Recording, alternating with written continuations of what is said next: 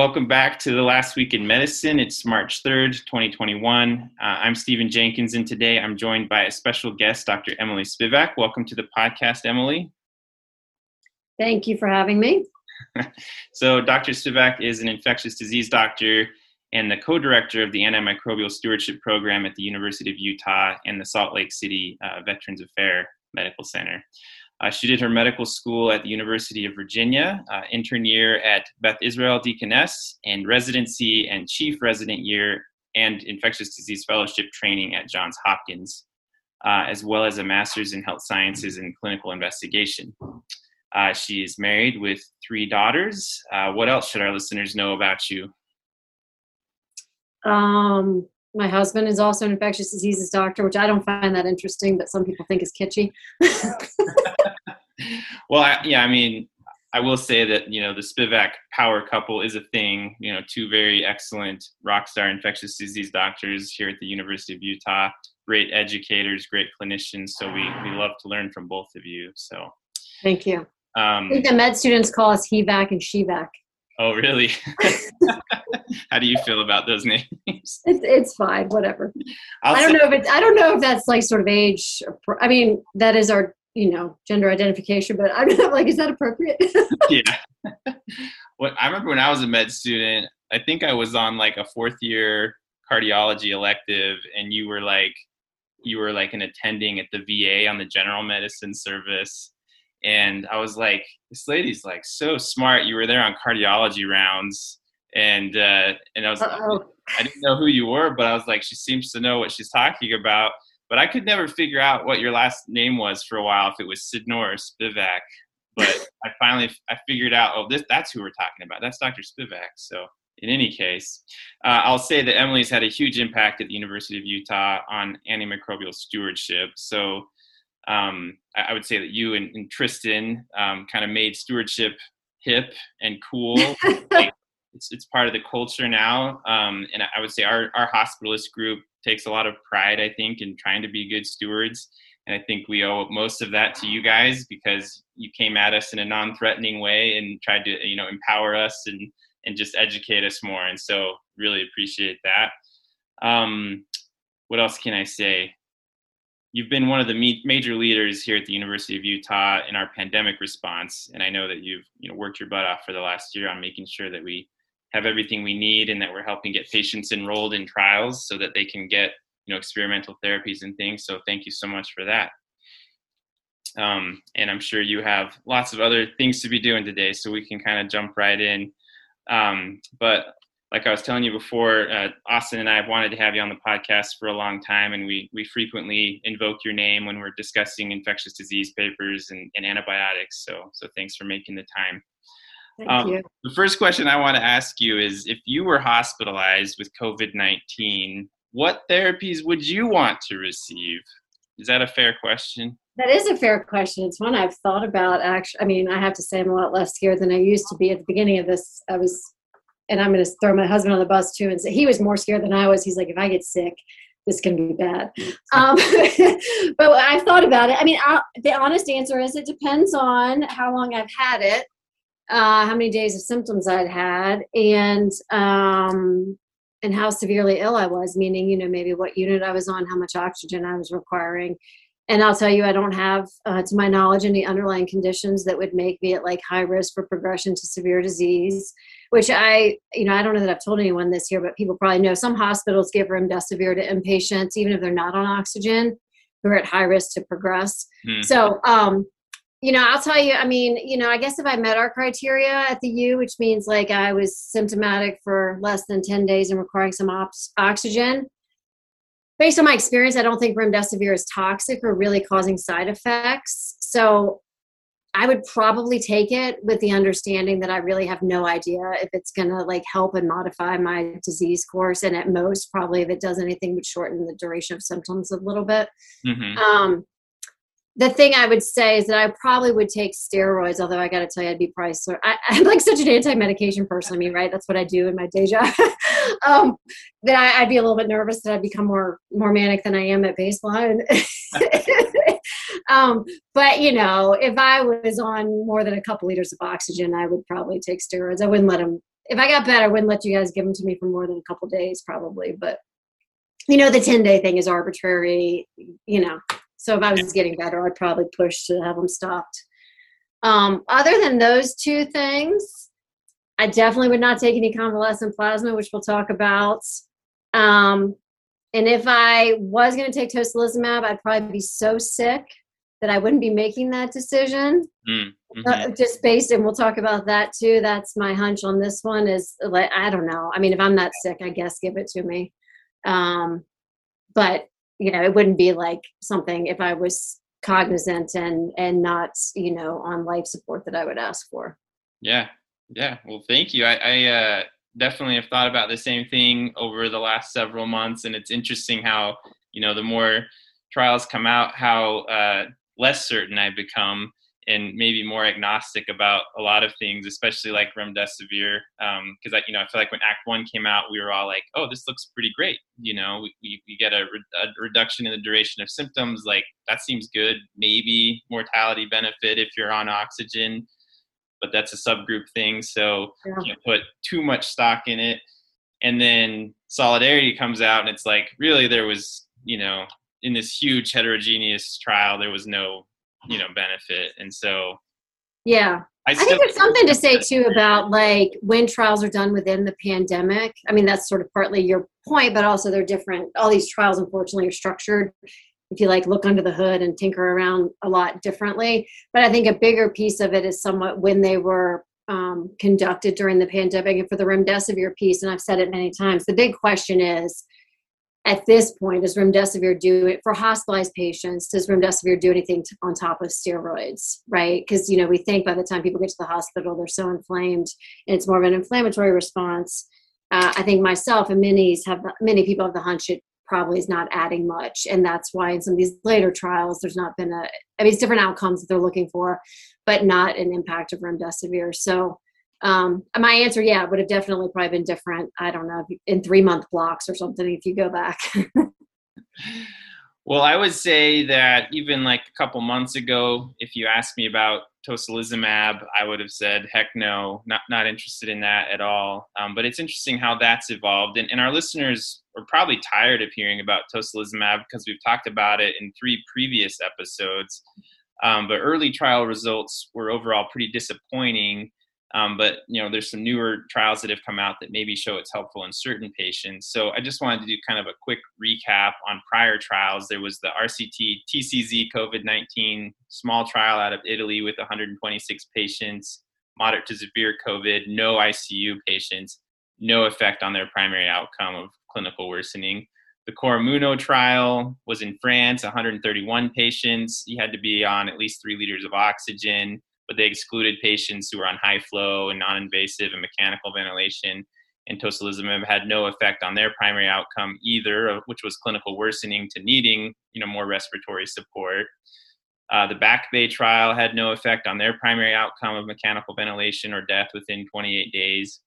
Uh, and then came the EMPACTA trial. This was a randomized trial of 389 patients with COVID pneumonia. They also excluded patients who were on non invasive or mechanical ventilation, so hospitalized patients on oxygen. Over 80% of these patients were also on steroids. Their primary outcome was mechanical ventilation or death within 28 days.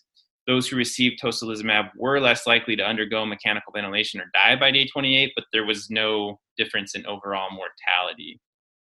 Um, and so, um, more recently, so on February 25th, uh, the trial for Covacta, uh, the paper for that trial was published, and, and it was actually announced months ago, I think, by the pharmaceutical company that Covacta was a negative study, but they finally published those results in the New England Journal. So this was a randomized trial of 438 patients with severe COVID pneumonia, uh, which basically meant they had to have infiltrates on imaging and an oxygen requirement but 38% of them were on ventilators. So these were some, so some of them were sicker patients. And their primary outcome was clinical status at day 28 on the seven point ordinal scale. Interestingly, only 19% of these patients got steroids. This was earlier on, I think, in the pandemic before everyone was hot on, on steroids. Um, there was no difference in the primary outcome between tocilizumab and placebo. The mortality was the same. But they did have this, you know, p- positive finding of time to hospital discharge was 20 days in tocilizumab versus 28 days in placebo. So that's you know five decent randomized trials, um, two of which were kind of sort of positive, but not super robust. But overall, I think the feeling was tocilizumab really is not panned out. But then came this remap cap trial, which I think is kind of maybe re-inflaming debate a little bit. Um, so remap cap stands for randomized embedded multifactorial adaptive platform trial for community acquired pneumonia and they're studying numerous therapies for pneumonia, including IL 6 inhibition in COVID 19. And so they published the results on that part of their study on February 25th, the same day that we got the Covacta trial in the New England Journal. So they were looking at tocilizumab and another IL 6 receptor inhibitor, sarilumab. And unlike previous trials, this study enrolled patients only who were critically ill. So you had to be in the ICU, you had to be on either respiratory or cardiovascular organ support. And respiratory support was defined as invasive or non invasive ventilation or high flow nasal cannula. Uh, cardiovascular organ support was defined as vasopressors or inotropes. So the breakdown was 29% of patients were on high flow, 42% were on non invasive ventilation, and 29% were on mechanical ventilation, 19% were on vasopressors. But I think an important part of this trial was over 80% of them were also on steroids. Um, so the primary outcome in this study was was kind of a little different. It was it was the number of respiratory or cardiovascular organ support free days, which is kind of a funny outcome, up to day 21. And they also used Bayesian statistical analysis, which like doesn't make any sense to me. Um, if it doesn't have a p-value, I don't know what to make of it. But uh, the inter- they had an interim analysis on October 28 that found that tocilizumab had met their statistical criteria for efficacy. And at that time, they had 366 patients randomized to tocilizumab, 48 to sarilumab, and 412 to control, which was usual care. Um, and then a subsequent analysis found that the sarilumab had also met criteria for efficacy and, and so you know that big primary outcome was you know fewer patients or, or, I guess fewer organ support free days up to that day 21. But they also saw that there was a, a difference in mortality. So it was 27% in this pooled IL 6 group versus 36% in the control group. And then when they looked at all of their secondary outcomes, the IL 6 inhibition was also better, including a 90 day survival, time to ICU and hospital discharge, and improvement in this uh, WHO ordinal score at day 14. So, kind of like a really big about face um, from our previous studies. I mean, what did you think when you saw that, Emily? Well, in a distilled version of all this, and I've said this before about all these therapies, in general, if you have to squint this hard for, for, for most COVID therapies, um, either it's not there or or we have to squint really hard to find the right patient population. And you know i could be concluding this wrong but i think that's what remap cap highlights. So these people were super duper duper sick. Um, you know if you look at the overall mortality rates it's like 20 the absolute difference is like 20 percentage points or 10 it's like 10 10 to 15 higher than some of these other i didn't mean to say 20 i'm going to say like 10 percentage higher points higher than just overall mortality in the groups. Mm-hmm. The other thing I'd point out is that if you looked, and I specifically looked comparing Covacta to Remap Cap at the CRP levels, because now there's been some discussion about using a CRP level to identify, in addition to the sort of like need for um, respiratory or circulatory support, ICU, and, and, and within 24 hours kind of criteria looking at a CRP the the CRP values in Remap Cap are through the roof. They are so so high. Versus if you look in Covacta and if you look at the table one or whatever it is for these studies, the units are different. So like in Covacta, it's the high sensitivity high sensitivity CRP. But if you like move the decimal point, you know, one to the um, left, they're not that high. The median is like 15 versus I think a median was like I don't remember now, 50 or 70 something in Remap, or maybe I'm wrong. Maybe it was 100 and in remap cap it, it, 100 it was pretty high. It was like around 100 maybe. I have it somewhere. But the point being like i i, I believe the results in remap cap um but like as the overarching all in patients with covid um I think the take home is, yeah, I mean, it, it's probably not going to help most people, right? It's going to help this, if it's going to help, it's going to be the sickest patients that's in a remap cap. Maybe there's some other subtle patients who are not that sick, maybe who are on high flow or nasal cannula that it may help them get faster a little bit better and get out of the hospital a little bit better or prevent them from um, from from requiring mechanical ventilation but it's the class you know it's the same question as the juice worth the squeeze and like how many would you have to treat to prevent that it's like really hard to know i think who would benefit from this aside from these really super sick inflamed it seems like highly inflamed um, immune activated patients in remap cap and i'll be honest with you knock on wood are we even seeing them anymore i mean in utah honestly i'm like are we so boring that we never even saw people this sick. I mean, these people are like super, really, really sick. So, um, I get that. That's my take home. Is it? It's probably gonna, you know, help some of those people. I'm hopeful that we won't see people that sick. I, don't know over the coming months and definitely in the latter half of this year. No, that's that's a that's a fair point. I mean, now that people are getting vaccinated in, in much bigger quantities, and, and and you know, I think most people here in, in Utah, I don't know if I should say most, a lot of people have taken masking seriously, which I think also reduces how, how serious it is if you get the, right. the, the, infection. You know, those two things, you know, we're already seeing a pretty big decline in hospitalized patients now. And like, you know, the ICUs had a significant drop.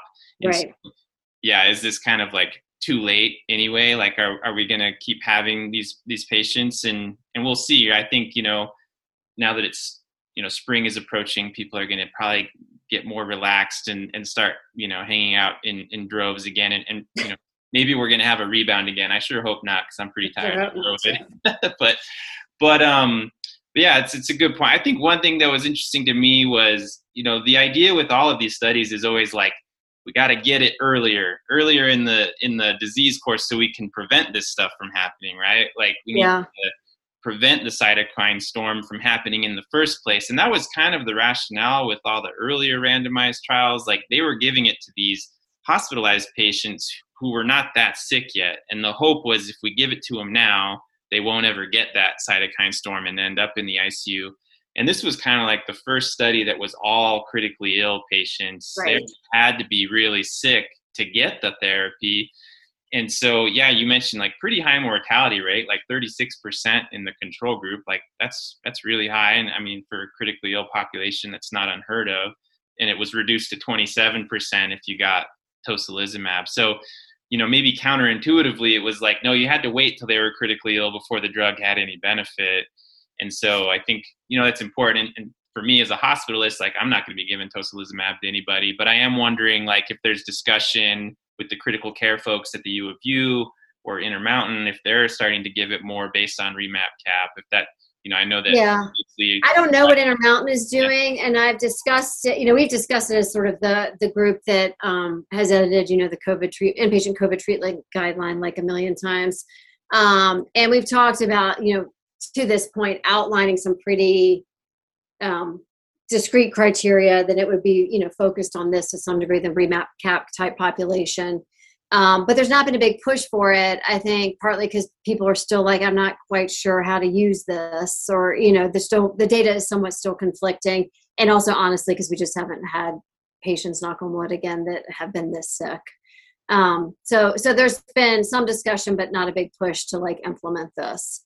I mean, you're probably aware, if I'm correct, the guidelines are also conflicting. I think NIH says there's not enough data to recommend for or against, and then IDSA, the Infectious Diseases Society of America, does recommend for it in this type of population. So, um, yeah, I, yeah, I don't know what to say about that either. Yeah, there's nuances too about some of this data to maybe think about. You know, there could be some confounding or other things just to point to people like sort of when you're reading trials for Remap Cap, right? So it's unblinded people did get steroids. So this whole steroid like tocilizumab combination thing, I'm having a hard. People are like, well, maybe it's a synergistic effect, and I'm having a hard time. I have to be honest, wrapping my head around like, well, if we didn't see an impact of immunosuppressants in all these other, you know, IL six inhibitor trials, why do we suddenly think it's like synergistic?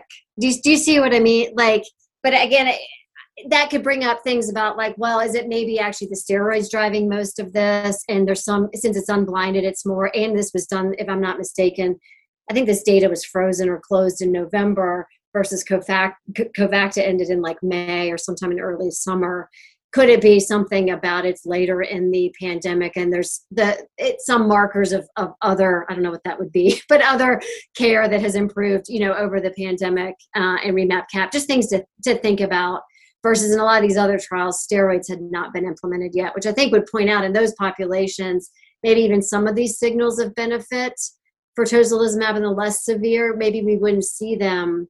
I forget all the nuances of which studies had steroids with them with tocilizumab versus not but that's something to think about like maybe those would be even less impressive if they if if the patients received steroids. Um so it just some like nuances and kind of you know confusing stuff but yeah I, I think if you're sick enough to be on you know essentially respiratory cardiac support um and you have eh, you know significant inflammation um it's reasonable to try a dose for sure um, yeah i think you know, after reading this one, and then I don't know if you've seen the preprint for recovery that you know they posted that online in, in February 11th, and I usually like to wait till it's like in a peer reviewed journal to really dive in and look at it. But I, you know, I, I glanced at this, you know, yesterday just to kind of compare the data, and you know, they also found a mortality benefit, and it was most pronounced in patients who were also on steroids.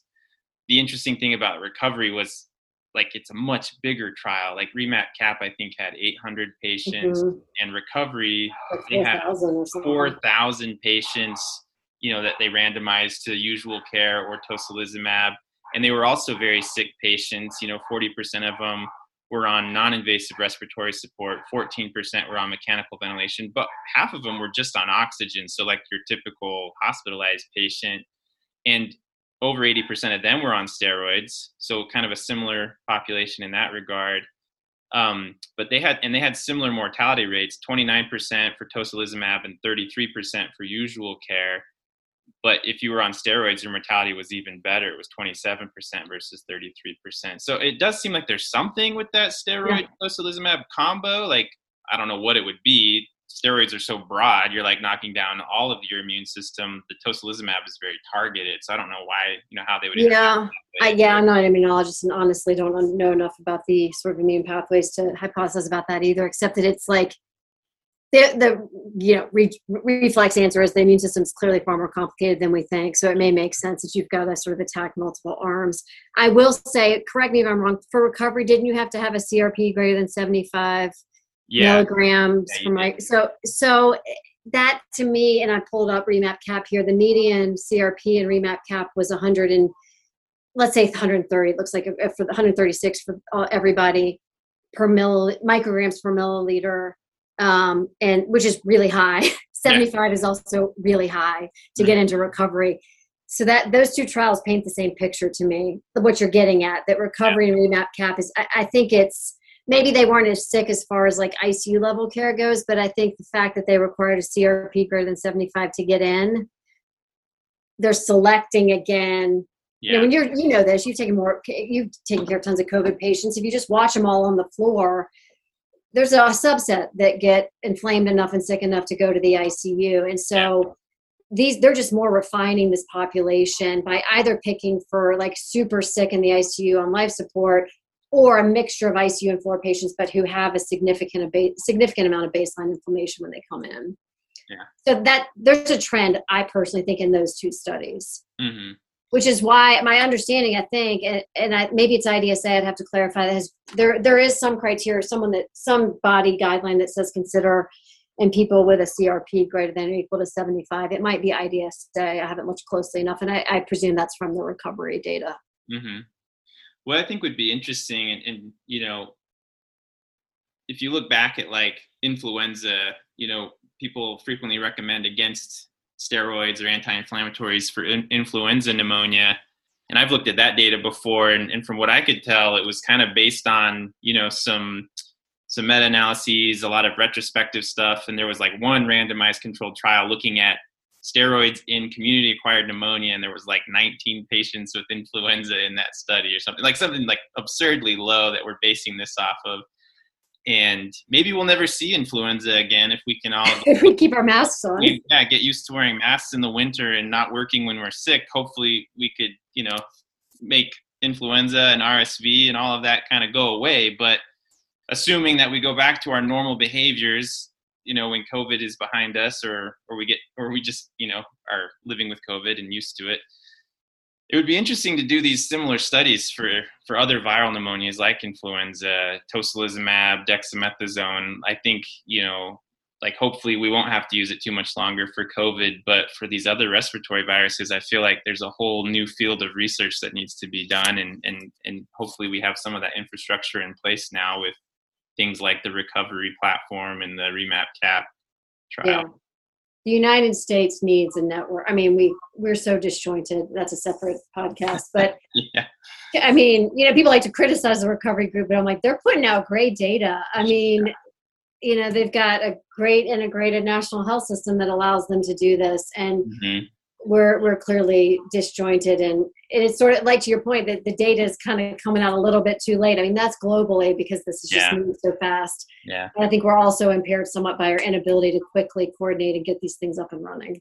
Although in the grand scheme it's like we actually flip, you know put out quite a bit of scholarship in a short amount of time. It's kind of remarkable that you know that we we have as many therapies as we do that have some seem to have some benefit. So um, not in that vein, but let's talk about convalescent plasma. Um, yeah.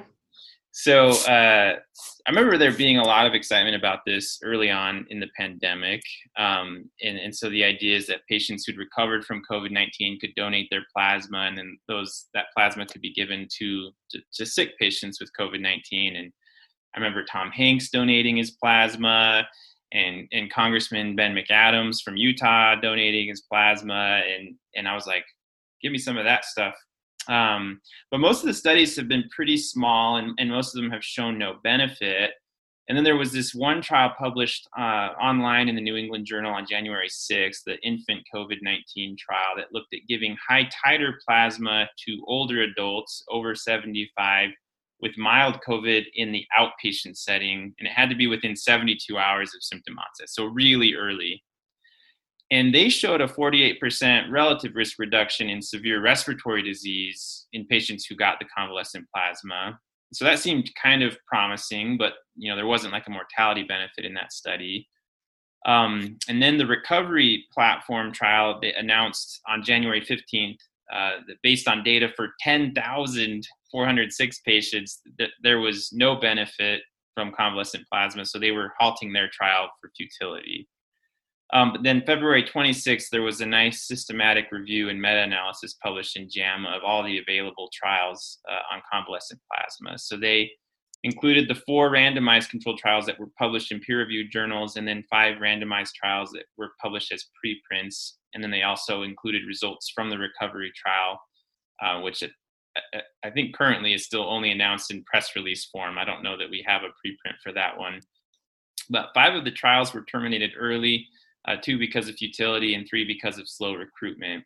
Uh, but in the primary analysis of the, the four peer reviewed trials, the mortality rate for convalescent plasma was like 11.6% versus 12.7%, which was not statistically different. And in the recovery trial, the reported mortality rate was 18% in convalescent plasma, 18% um, in usual care. So across all 10 randomized controlled trials that they had data for you know the summary relative risk for all cause mortality was one. And so um, and, and really you know because the recovery trial was so big that kind of swamped the meta-analysis as far as all the you know 88% of the patients were from that trial. Um, but it really seemed to show that there's not a you know certainly not a mortality benefit for convalescent plasma. So i wanted to ask you your thoughts on you know whether we should even be continuing to study convalescent plasma or should we really try to focus on that outpatient group still so recovery trial was all inpatient, correct? Yeah. Yeah. yeah. So yeah, I think the data is pretty clear, in my opinion, on convalescent plasma. It has well, I'm not gonna say no role for inpatients. There is a subset of patients, and you're well aware of this because we've probably come across them together, who um, have immunodeficiencies, specifically inabilities probably to, to make antibodies. So patients who are on anti-B cell therapies or maybe have some congenital um, immunodeficiencies for it's those are kind of a different clinical presentation to me. A lot of those patients um, either have sort of we've I can't. Dr. Emle has I think termed it slow vid. They they have sort of ongoing COVID infection or symptoms and don't clear their infection. And we think, I mean, we there's no data to prove this. We're, there's people around the country are doing this, and hopefully it's being studied somewhere. But giving convalescent plasma in that situation because we don't think they're having a robust immune response. They're late in disease, but it's because immunologically they're impaired and can't clear it. So there may be a role for convalescent plasma in patients in that kind of population, so like rituximab, ocrelizumab, those types of patients. Aside from that, I personally think the data is very clear. It's been 100% consistent that there is no role for convalescent plasma in the inpatient setting. Um, and I don't think we should be giving it. Um, of course, we're probably aware. So, uh, sort of a you know history, although it's only in the last year, but people are probably well aware that this started with right a hypothetical antiviral mechanism because you get antibodies that can sort of bind and neutralize the virus. And there was a, I don't want to say a precedent, but based on you know other infections and 1918 pandemic flu a hypothesis that this might be a treatment and in some case series i believe out of wuhan and then in the us run out of the mayo clinic the expanded access program opened up i forget now but probably last spring and just took off like wildfire, wildfire where we could and we participated intermountain did too. We could you know enroll patients inpatient it was pretty much any inpatient with covid could qualify. And we enter data about them into their database and then they but every person in that database received convalescent plasma but they did an analysis i forget after several months after like the first four or five months of that program being open around the country and compared patients who got plasma within three days of like being admitted and having diagnosis versus later and also looked at high titer versus low titer and found a signal of improved benefit if you got it within three days of diagnosis. You again pour through that data and look at all the supplementary data like we figured out how to give plasma faster as time went on and so people who got it within three days of diagnosis or later in the pandemic we also figured a lot of other things out right sort of as things went on and also, if you just look at the baseline characteristics, people who got convalescent plasma more than three days after, um, you know, diagnosis seem to have the, the groups weren't equal. They seem to be sicker comorbidity wise. So, but that data, uh, again, this retrospective sort of comparison led to the um, FDA emergency use authorization for, co- for convalescent plasma for inpatients. And I point this out, one, because it's not randomized controlled trial that led to an FDA EUA approval, but also because the expanded access program and the, the, the authority to just give it to inpatients per FDA emergency approval significantly impaired uh, accrual in, in trials in the United States. And so a lot of these trials that stopped enrollment or had slow enrollment was because of this expanded access program in the EUA. Um, I personally think there's enough data though that's pretty clear, especially recovery, that it doesn't do much for inpatients. And and based on the coming off the tocilizumab conversation, it should make sense because I, not for everybody, but the vast majority of people when they come into the hospital, I think it's the immune system that's driving what's going on. So um, I personally think we should not be giving it outside of a few patients in in the inpatient setting at all, and it really shouldn't be a discussion. Um, outpatients, possibly, to your point. So, the study that you quoted from the New England Journal, this was in Argentina, I believe, this infant COVID 19 group, where they gave it within 72 hours to high risk patients, right? Those over the age of 75, and saw reductions in progression to severe respiratory disease. Like, I think that's a really important finding because our goal should be to prevent people from getting sick enough to go into the hospital. Um, the issue is, and Dr. Emily, I think, went through this in her grand rounds, that like to give it within 72 hours of symptom onset is like a Herculean effort. This is an infusion to people who are COVID positive, who are elderly. I think they went to a lot of long term nursing facilities to do this. Like, is this even operationally feasible? And you know, we've been doing an outpatient convalescent plasma trial here for people who are symptomatic within seven to eight days, and even identifying like young otherwise healthy people and getting them up here fast enough to do this is hard because there's often delays in going and we're because we're identifying them off of a positive test. And many people wait several days before they go to get tested but we got to go back to when their symptoms first started. Um, and then to that on that vein I, um, there was an nih press release i believe monday or tuesday of this week.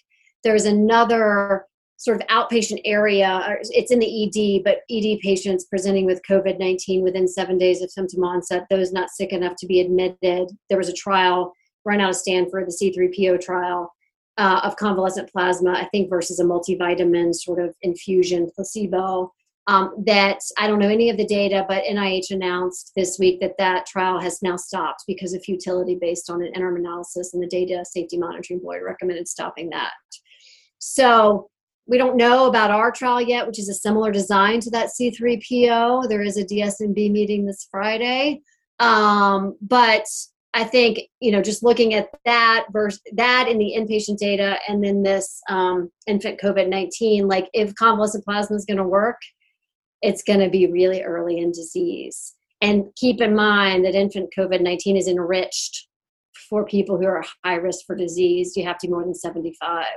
So it's not like you're going to go give it to everybody. So um, I kind of the convalescent plasma thing. I have to say, man, we should have been doing this like way back in the beginning of the like you know again it's harder to get outpatient trials up and running but like studying therapies in the outpatient setting is where the money is and was at to try and prevent progression to severe disease and admission um, and in my opinion that's where the infrastructure should be set up for future pandemics or future diseases to start to evaluate some of these therapies. Does that say it? Agree. Yeah. No, that's awesome. Um, well, I. Yeah, well, sorry. And the other thing I'll just say on top of that, you know, monoclonal antibodies are kind of sort of the same thing, right? They're engineered antibodies that were derived from somebody who, who somebody's convalescent plasma who recovered from COVID and the mm-hmm. data is kind of the same for them. I mean, we don't have as great clinical data because those trials, unfortunately, the primary outcome is viral shedding, which is kind of a messy yeah. outcome, which my husband could sort of talk to you about. But um, they've been shown to not work inpatient either. All those trials were stopped, like I forget, ACT-IV two or four or whatever it was, stopped early for you know the the Regeneron trial as well is not you know I think there's still a less severe inpatient COVID group still enrolling Mm-hmm. But in severe COVID, the monoclonal antibodies in patient have all been stopped. It's just too late at that point. I think it's too late. Effect. Yeah, yeah, no, well, that makes sense. Um, what, what's your uh, predictions for Act Four? That's something we've been doing at the U of U with baricitinib and remdesivir versus dexamethasone rem, remdesivir. Right. Um, so that comes on the heels of Act Two, correct? That was remdesivir on both arms with baricitinib versus placebo. Yeah. Um, you know, I don't. So I'll tell you that it depends on who you ask. My impression of ACTT-2 is that it was not all that astounding, right? I mean, I think the way the conclusions was written was that it had a positive effect because it shortened duration of symptoms by like one day or two days or something. Yeah, yeah. one day. Um, and so this but then the question is the reason it's not recommended in guidelines is clearly like in the vast majority of the world that's not really a clinically significant meaningful outcome mm-hmm. versus steroids are saving lives. So that's why the guidelines now all say like maybe give baricitinib if you don't have steroids but you should always be giving steroids first. So um hard to imagine i, I suspect they're the groups are going to look the same. I suspect it's going to show no no benefit like compared to steroids no benefit. Okay, yeah. I guess do we know when those results are coming out? I do not know. Yeah. Um, we're still enrolling because we enrolled somebody yesterday, so it hasn't been um, like probably, stopped or yeah. Probably getting harder and harder to enroll people, huh? Yeah, all this stuff is like you know, I was trying to think of a analogy of people fighting, you know, yeah, dogs scraping at the bones or something. I don't know. yep. Okay, well, no, thank you so much for all that insight. That's super helpful. Um, I think that's that's all I had for today. So, unless you had any parting words for our listeners. No, I just, I mean, people already know this, but if you compare any treatment trial for COVID to the vaccine trials, yeah. the difference is astounding, right? That's why people talk about this Johnson Johnson vaccine and like nickel and I'm like, just don't even stop, stop. Yeah. I would take that vaccine in a heartbeat. Like that vaccine 100% prevents you from dying from COVID. Like what else do you need to know? and it's safe. Like you're done. Take it. And that's um, miraculous. Yeah, the vaccines, like so. I just like because I feel like so it's very American of us, right? Like I, I don't mean to like whatever. Like we don't prevent things well. We don't take care of ourselves. We don't do much until like we get really bad. And I feel like COVID's a good example of that. We're like evaluating all these treatments at like the final hour in Yeah. some ways, and, and and and and look at what happens when you do that. Like there's some benefits, but they're minimal versus the prevention stuff. It's so much harder to do Mhm. operationally and like to just convince healthy people to do things to to prevent getting sick. But the stuff works. Like yeah, masks and vaccine. I mean, again, look at our influenza rates. There's like zero in the county, I think. Yeah, I mean, do you think that's going to change public health recommendations in the future? Like, I mean, there I probably won't be so. there won't be mask mandates, but maybe if there was enough positive social pressure, like we could keep doing masks. Yeah, I mean, I'm not sure I'll ever fly without one again, honestly. Um, or you know, there's some situations where you would think like, I'm, I mean, I'm not ashamed to wear one, like, so I'll just wear them. I, I do wonder if in the hospital it'll change what we do long term, right? Like, yeah, um, you know, I don't remember all the rules, but I think we only had to wear them in influenza season if you didn't get a flu vaccine. I mean, we hmm probably continue to wear them a majority of the time, or in a lot more situations than we used to. hmm yeah, Um, yeah. And the problem is, you know, th- there's obviously still debate about masks. And so, as far as like community public health and schools and other public settings go, I, I'm doubtful they'll persist because, you know, Texas, Mississippi's already reneged on them. Isn't the legislature today working on trying to change, you know, try, there's, pre- let's just say there's political and pressure in Utah to lift mask mandates probably faster than most of us would recommend. So, with yeah. that kind of community political pressure outside of some of these settings i don't think they'll last unfortunately Yep. Yep. Well, na- natural selection is, you know, it's it's it's expensive. alive and to well fight, and happening Yeah, it's, it's hard. It's expensive to fight. So, yeah okay. Well, thanks so much for for coming. thank on you Stephen. it's, it's fun We'll we'll Yeah. bother you again sometime. You know, there's always there's always good articles coming out about antibiotics, and always like hearing your opinions on that stuff. So yeah i'm, I'm happy to to do it cool, cool. All right. okay Well, we'll talk to you later. okay thanks Yeah.